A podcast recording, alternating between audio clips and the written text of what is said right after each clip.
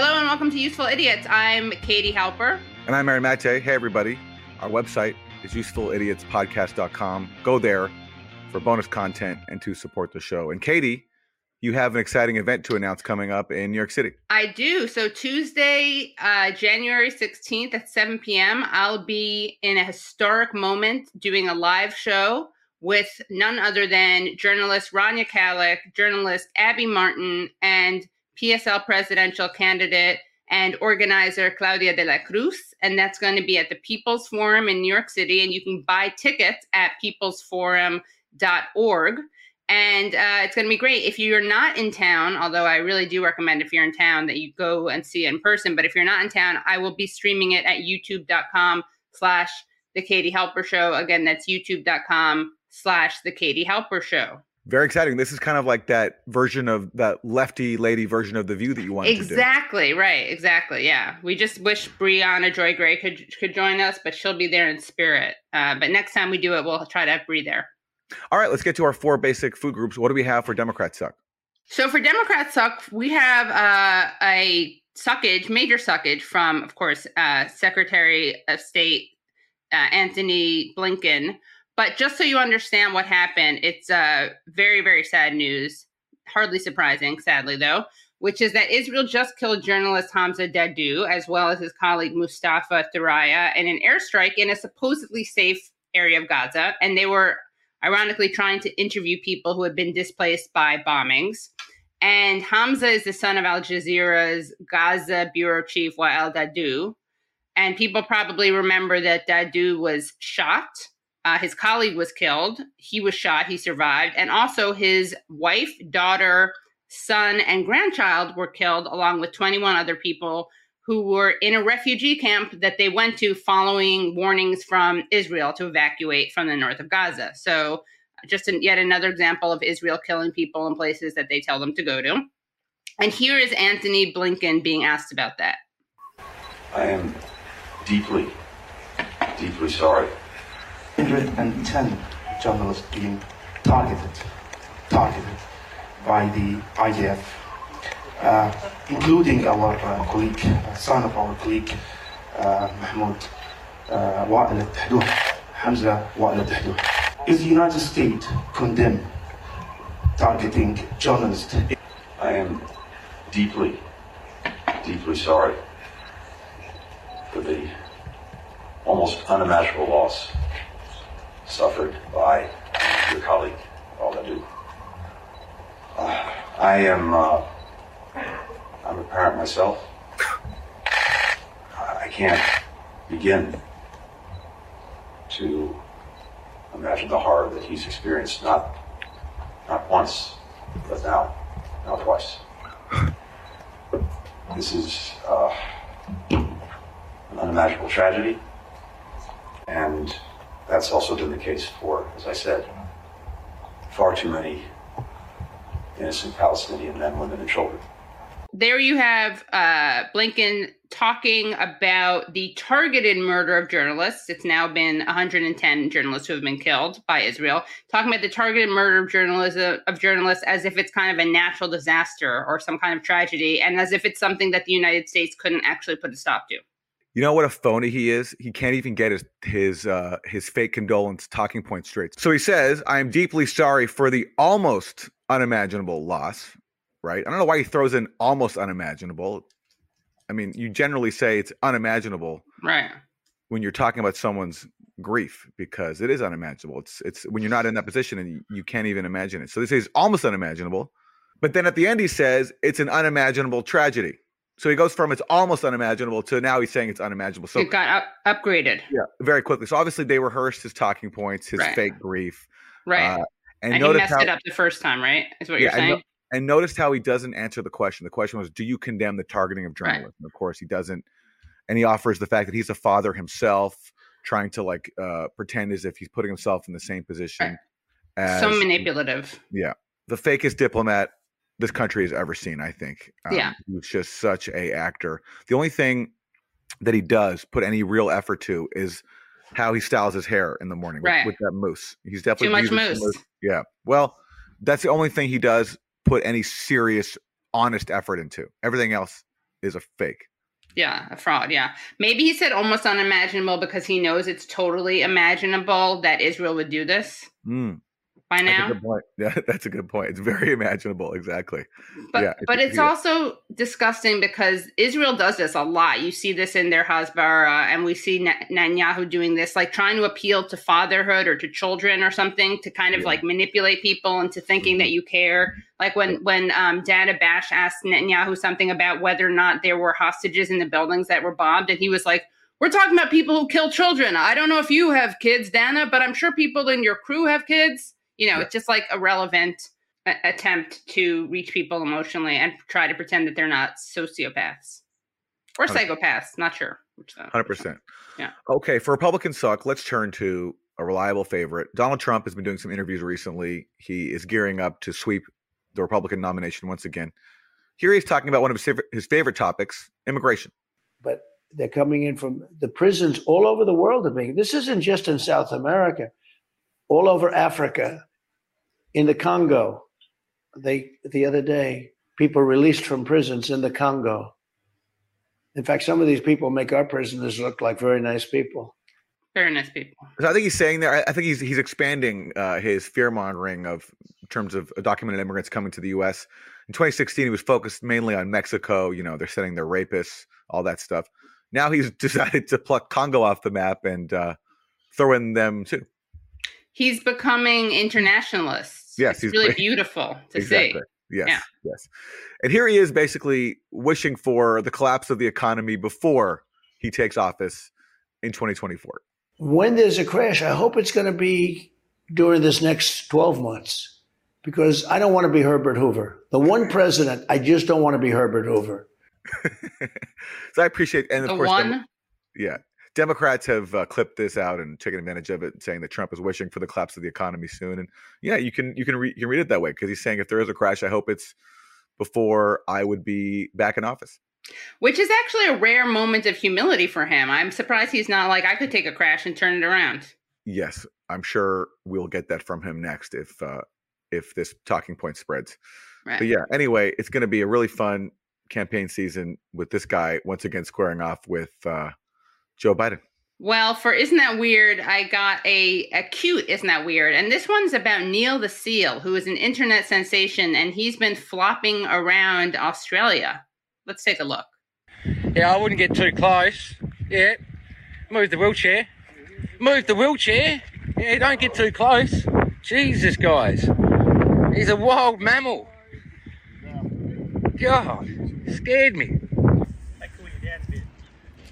It's amazing what the locals do for Neil the Seal. Oh, Neil, what are we going to do with you? He is so cute. And the truth is, I don't know. That's a story from a post. They haven't done a deep dive into this. They're surprisingly, their journalism is not top notch here. Uh, but all we do know is that Neil the Seal is stealing hearts around the globe. The Tasmanian sensation is a colossal. Guess how much? How much do you think he weighs? Oh, uh, I, I wouldn't dare to try to uh, Right. guess Neil's weight. You know, I uh, You- I want to respect. You don't want body shame. Yeah, exactly. Yeah. Right. yeah. Well, I'll tell you. Um, thirteen hundred pounds. Thirteen hundred pound elephant seal, hilariously causing chaos in the town of Dunalley, Australia. But he doesn't look more than a thousand pounds. He wears Um, it well. He does wear it very well.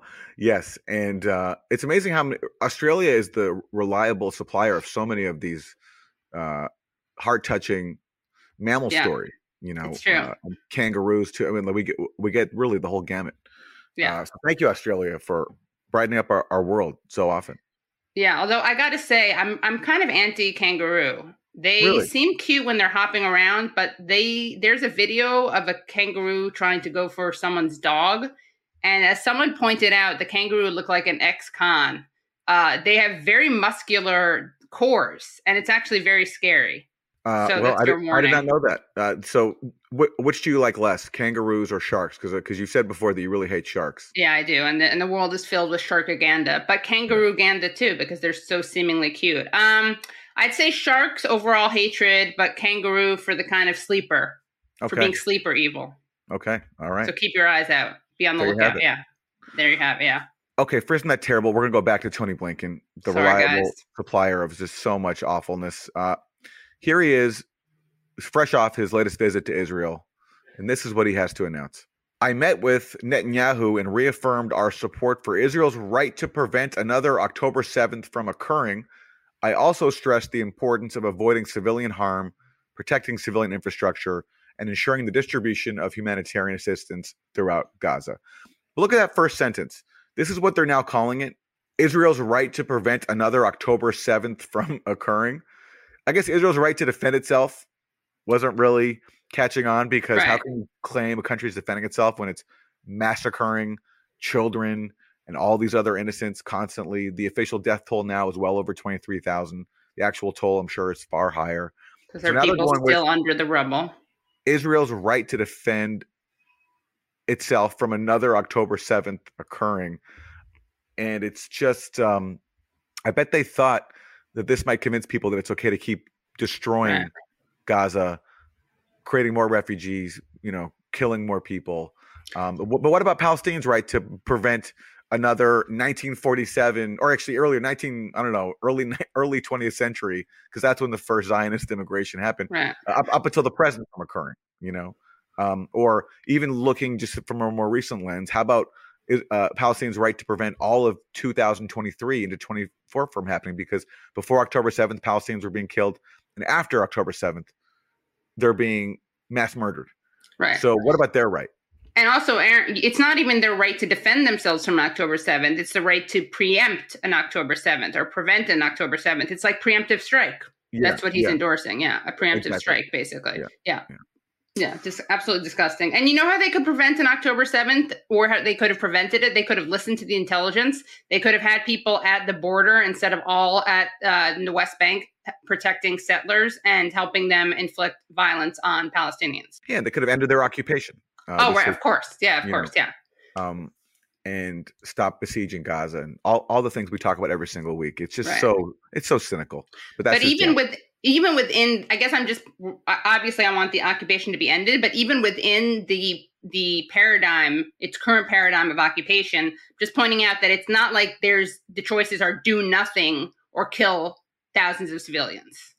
Like they Ab- dropped the ball. absolutely, absolutely. and those have been your four basic food groups. Hope you enjoyed. Afford Anything talks about how to avoid common pitfalls, how to refine your mental models, and how to think about how to think. Paula, while certainly you can mess up on a million dollars a year, it is far less likely than it is on $30,000 a year. Right. I would meet wonderful people that were struggling with a budget that was super tight. It was 100% you need to make more money. Make smarter choices and build a better life. Afford anything, wherever you listen. We are so excited to be speaking to Mouin Rabbani. He is a Palestinian analyst, contributing editor of Middle East Report, co editor of Jadaliyya, and host of the Connections podcast. All right, let's go to Mouin Rabbani.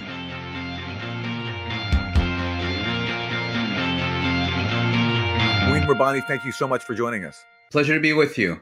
As we're recording this, Secretary of State Antony Blinken is on a tour of the Middle East. He's visited several countries, including Israel and Jordan. And when the U.S. media covers his trip, pretty much universally, the framing is that Blinken is there to de escalate tensions. What is your response to that framing?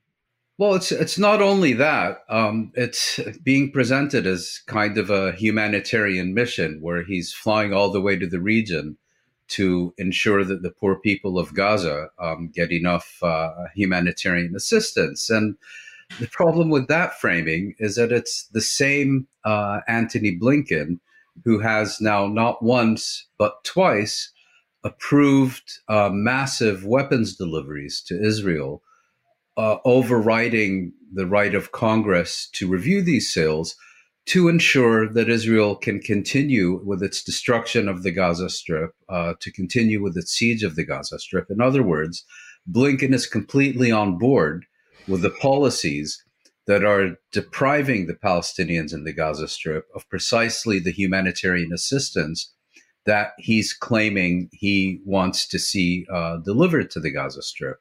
The second issue is, um, as you mentioned, uh, regional escalation. And, um, you know, the problem with this framing is that what's really happening is that the United States, in coordination with the European Union is seeking ways to ensure that Israel can continue with its genocide in the Gaza Strip undisturbed. In other words, no external parties should be um, uh, involved in this. This should be purely Israel having its way um, uh, with the Gaza Strip. And I thought um, one of the leaders of Ansar Allah, um, the Houthi movement in Yemen, had a uh, quite telling retort to this, saying, you know, you want us to stay out of this, uh, but you continue um, uh, your close alliance and, and unqualified support of Israel. What are we far away, but you're Israel's neighbor? Um, are you sharing a room with uh, Netanyahu or something? So, on what basis is it okay for uh, the Americans and the Europeans to effectively be participants in this conflict, but it's somehow illegitimate for any of the parties that are seeking um, to support and defend the Palestinians against genocide by Israel, um, they they have to stay out. Now, I, I do have to say that I, I think there is another serious issue here, which is that um, the West, um, including this time the Biden administration, um, does not want to see regional escalation for another reason, which is that they do not want to get directly involved in armed hostilities with third parties, whether Hezbollah in uh, Lebanon or uh, the Houthis uh, in uh, Yemen, or potentially um, uh, others.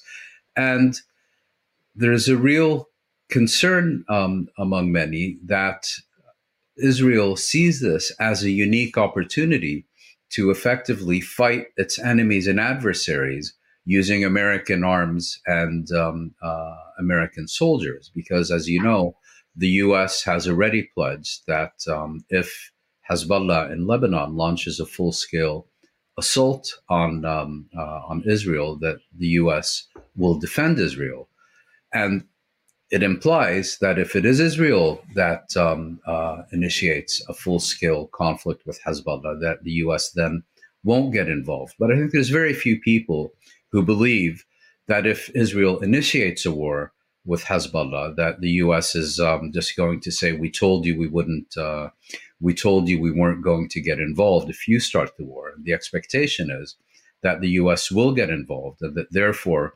Israel will be um, emboldened to broaden hostilities across the region. What about what's happening in Syria? Speaking of regional developments. Well, I mean, what's been happening in Syria is that um, uh, Israel is now attacking uh, not only uh, Iranian and Syrian targets uh, within Syria, but now also conducting assassinations of uh, of Hamas leaders in Syria, just as it has been in uh, in Lebanon. And I think the other thing that's been um, that's been happening in Syria is east of the Euphrates uh, River. You have um, militias that are aligned with the um, uh, coalition known as the Axis of Resistance, uh, launching growing numbers of attacks against U.S. Uh, military bases in both Syria and Iraq, with a very clear agenda to expel U.S. forces uh, from these two countries, because in their view uh, the U.S. is there illegitimately and has no right uh, to retain a military presence in these countries, and particularly uh, Syria. When Israel's been going about carrying out these assassinations, uh, recently assassinated a top Hamas official in mm-hmm. Lebanon, um, has been carrying out since then uh, attacks on Hezbollah commanders.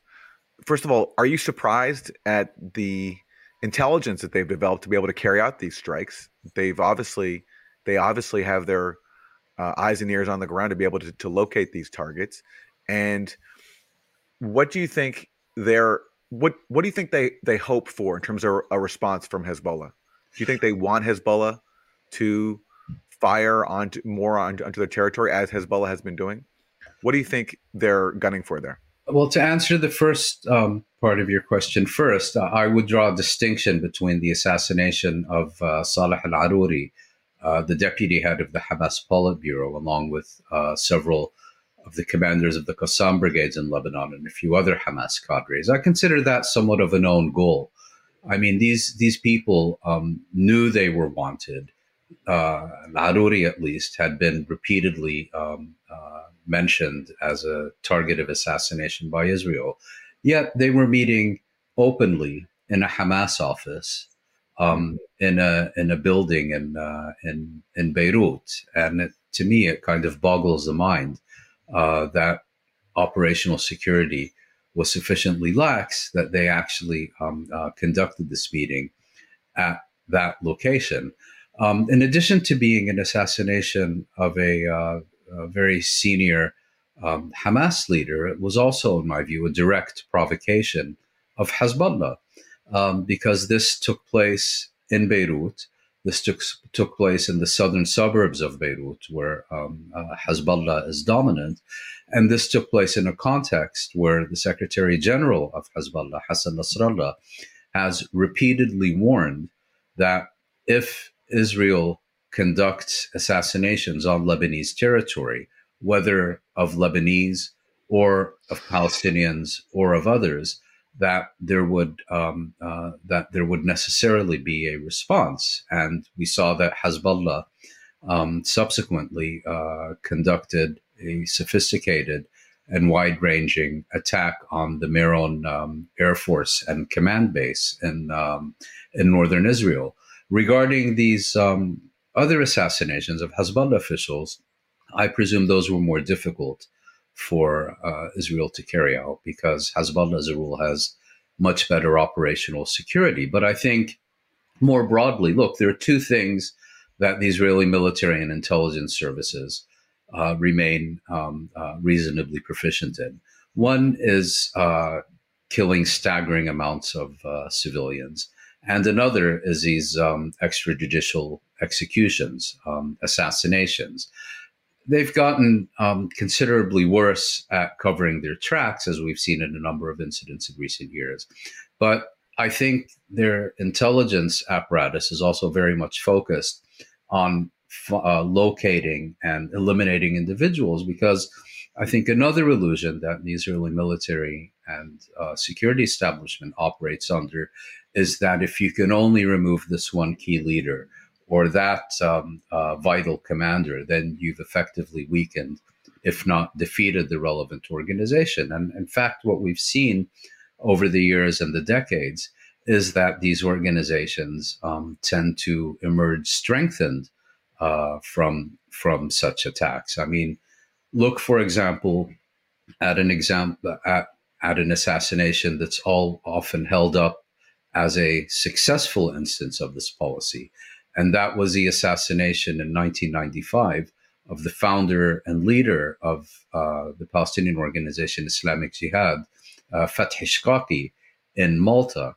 Well, at that time, Islamic Jihad didn't possess uh, a single rocket or uh, missile and basically had a bunch of uh, Kalashnikovs and uh, pistols was the extent of its arsenal. It's true that the uh, organization was um, significantly paralyzed for a certain amount of time.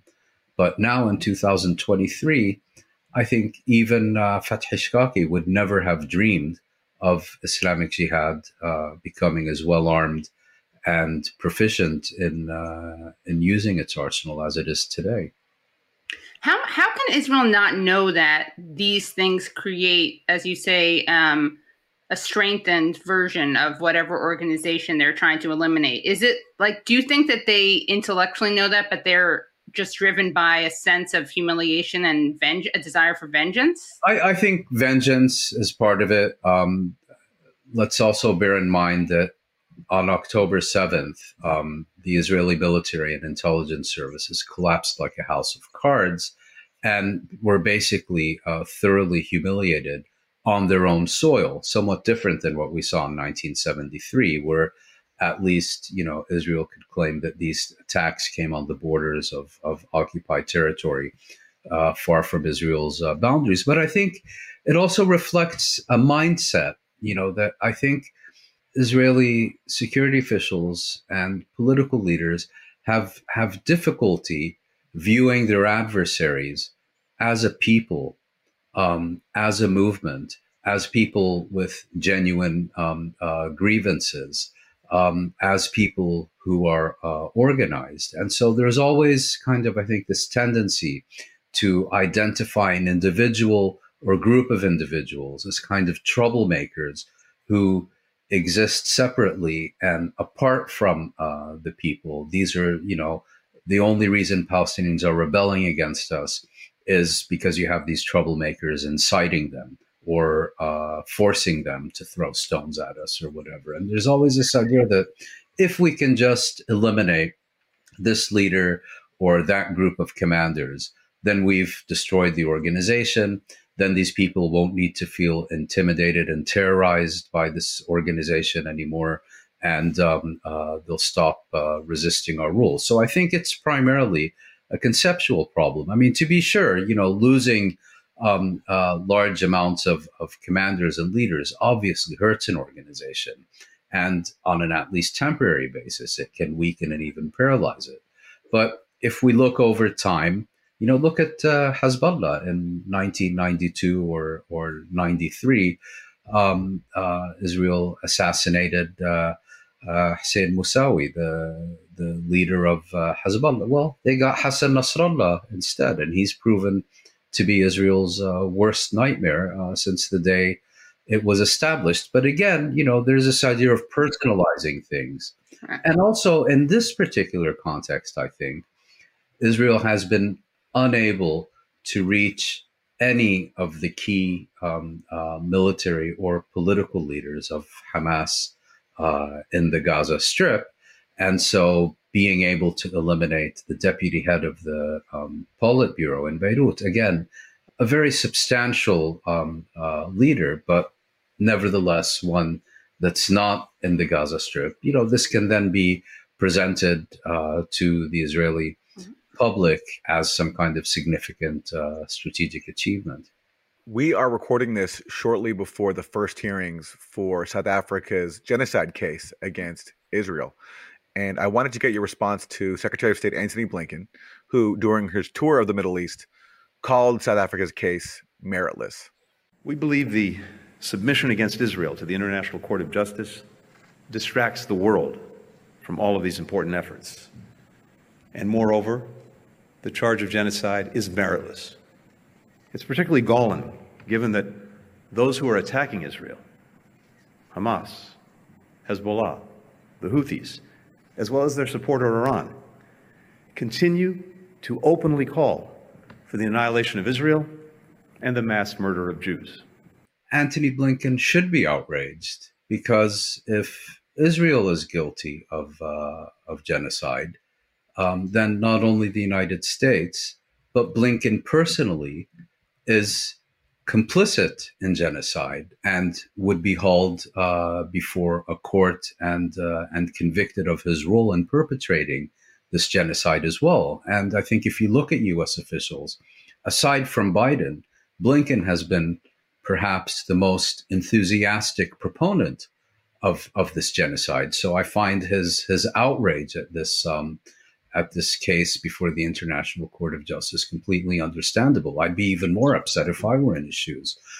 Um, but I think there are also several other issues that that that bear comment here.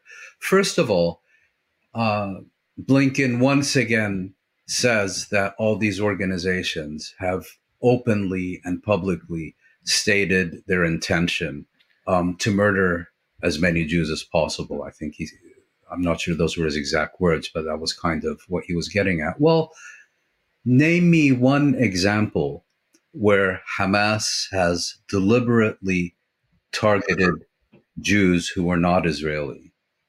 Or name me one example where Hamas has conducted attacks on non Israeli Jews outside um, uh, the Middle East. So, you know, if you're going to make these kinds of accusations, at least have the decency to at least attempt um, uh, to substantiate them. And have most of these organizations stated uh, that that they do not accept that Israel has a right to exist or even should exist. Of course, um, but to somehow suggests that it is not Israel, but these other uh, groups and states that are guilty of genocide, I think is uh, is a sleight of hand and, and too clever by half. And the thing about genocide is that even if Blinken was right, that each and every one of Israel's enemies is guilty either of perpetrating genocide or attempting to commit genocide. Genocide is one of those crimes um, where there is no defense. There's no self defense argument. You know, um, a murder you can commit under particular circumstances, citing self defense. But you can't commit genocide on the pretext, um, or, you know, you can't commit genocide and then have a court of law accept that you were justified in doing so because you were also uh, the victim uh, of genocide. So this is uh, it's obscene, uh, really. But again, I can understand Blinken's outrage um, because the accusations are not only against his favorite state, um, but he himself is personally implicated in all of this. And here I think there's also um, a broader point to be made, which is that Israel has, since its foundation, sought to present itself as being somehow um, uh, reparations for the Nazi genocide against the Jews of Europe uh, during the 1940s, and has often sought to defend its policies since then and to denounce its critics um, by saying it needs to uh, defend itself from a second Holocaust. Uh, Blinken's uh, stepfather himself um, uh, was was a uh, was a Holocaust uh, survivor, and so people like Blinken, you know, in Israel, have basically um, made a whole career out of claiming that their purpose in life um, and their support for all the warmongering uh, policies that they've adopted, they've sought to justify these um, with reference to the Holocaust. In other words, you know, we're not seeking um, to overthrow legitimately elected governments or destroy countries uh, like Iraq or or um, colonize uh, the West Bank and the Gaza Strip. It's not because we're warmongers and imperialists and colonialists. No, it's because we are informed by the lessons of the Holocaust. And our supreme duty is to ensure that nothing like that happens ever again. Well, look what's happening at the International Court of Justice this week. Um, this same state that has um, hid behind the the the extermination of Europe's Jews um, for every one of its actions, now itself stands accused of uh, of uh, genocide. I think after this case, irrespective of its outcome, Israel will forever be tainted by what it is doing in the Gaza Strip, and people will begin to recognize that Israel is not the Jewish state, but rather it is a Zionist state um, and needs to be judged by the same standards as any other state or government conducting uh, similar policies and should know and will no longer uh, have Im- the types of immunity that it has enjoyed since uh, 1948 for these types of uh, for these types of actions and policies. And as far as Blinken himself is concerned, the mask are off. The mask is off. He can claim till the cows get home about how the reason he supported the illegal invasion and occupation and destruction of Iraq. How come he's never met a war he hasn't fallen in love with? He can claim this is informed by the memory of his stepfather and his supreme uh, duty to prevent another genocide. Well, he is now directly implicated in genocide. He's not only implicated, he's been giving it a standing ovation since the moment it started there does seem to be this very dangerous um, idea that you kind of see expressed implicitly, uh, if not explicitly, which is that as long as Israel doesn't do exactly what the Nazis did to the Jews, mm-hmm. that they are carrying out the legacy of never again. But the legacy of never again should not be never again in this exact way to Jews. I mean, shouldn't it be never again will we let a genocide happen while the world does nothing or while the West um, participates in it? Well, the, precisely. I mean, no two genocides are identical. Um, uh, no two uh, illegal wars are identical. You know, even if you look at the Nazi genocide, it took different forms in different occupied territories uh, at different uh, points in time. Um, was Rwanda not a genocide because uh, there weren't uh, gas chambers? Um, you know, it's it's it's verbal uh, verbal acrobatics and and uh, and somersaults uh, really. And the the 1948 Genocide Convention specifies as a matter of law um, what constitutes genocide and what does not. And if you're um, found guilty under the Genocide Convention, saying actually uh, we didn't build gas chambers is not going to be a legitimate defense. And what do you make of the prospects for this case? How hopeful are you that this case by South Africa can uh, act as a constraining force on Israel? This is the same court, the ICJ, that did issue that ruling in 2004 declaring that Israel's separation wall cutting through the West Bank was illegal. Well, I think you're asking a very difficult um, uh, question. And my response to that would be that I think the primary significance of this case is that it is being brought at all. Genocide, in contrast to, for example, crimes against uh, humanity, is determined not only by what you do, but even more importantly, why you did it. In other words, um, the key determinant of genocide, to my understanding, is intent.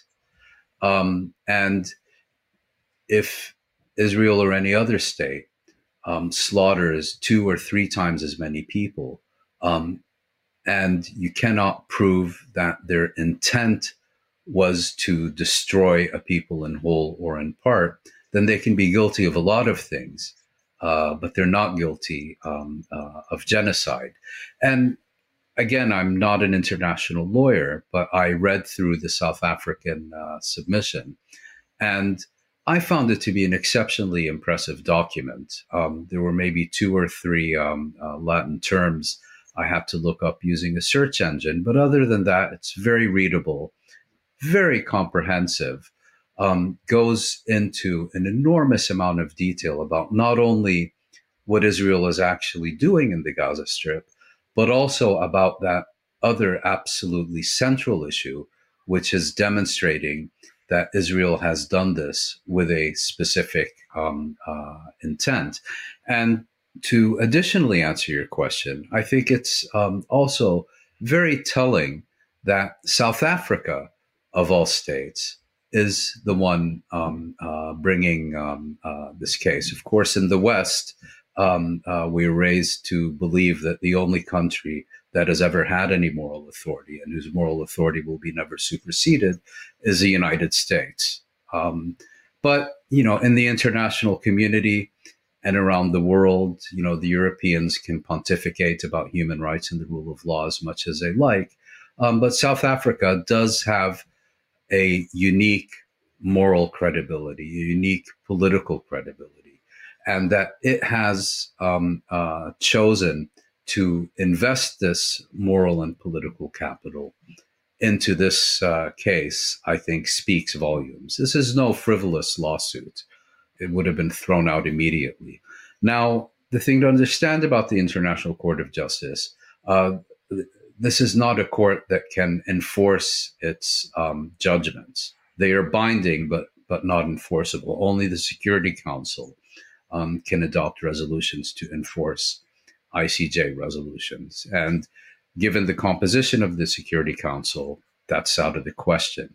But I think again, the primary significance of uh, of this is um, uh, symbolic and political. I think it's quite likely that in this first stage, that the court will um, uh, adopt what are called provisional measures, which are um, measures that Israel needs to take to prevent further irreparable harm uh, to the Palestinians.